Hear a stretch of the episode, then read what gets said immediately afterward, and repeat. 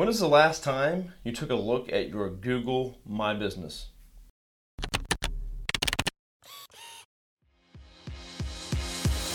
Hey there, I'm Kevin Daisey. And I'm Erik Olson.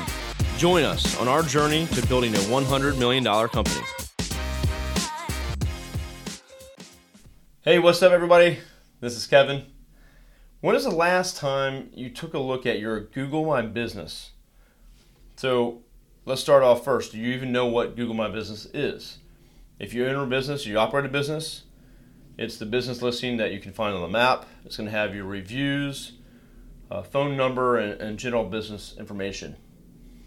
Most people set this up and then that's it. They set it and forget it. Now, if you're in the home services industry or something like that, you know, you may pay attention to the reviews.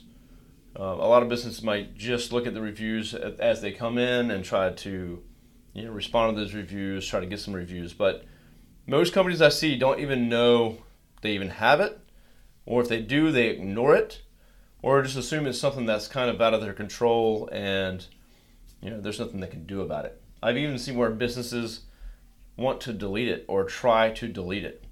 Well, you're in business. You're not going to be able to delete that listing. Google will just create another one. Like once they find out that you're still in business. So you need to embrace this listing and you need to invest time and energy into this listing. It's really the new transactional layer of the internet. So if I'm searching for marketing services, local companies are going to come up in that la- that list underneath the map. So it's going to be a very short list. It's only three. It's called the local three pack. I'm only going to get three results there. Over top that you have Google Ads. Below that you have SEO results. That three pack is very important to be in. And Google looks at a lot of different factors on how it's going to rank your business in that spot. But there's a lot of things you can do that you need to take a look at. For one, it's responding to reviews and making sure that you don't have any bad reviews that have not been responded to. You also want to respond to the good reviews. Something like thank you for your review.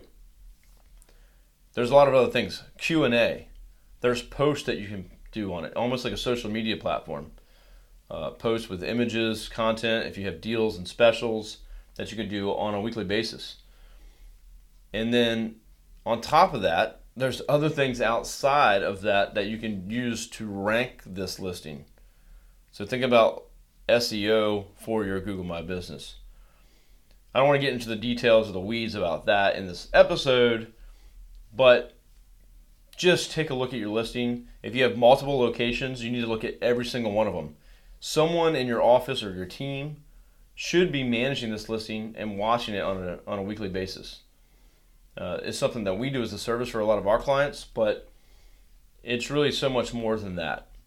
If you can rank that, the amount of traffic, phone calls, directions, and all those kinds of actions will go way up. So it's going to increase your business. So take a look at Google My Business. Google has put a lot of energy and effort and financial backing into this system, uh, what we would call Google My Business.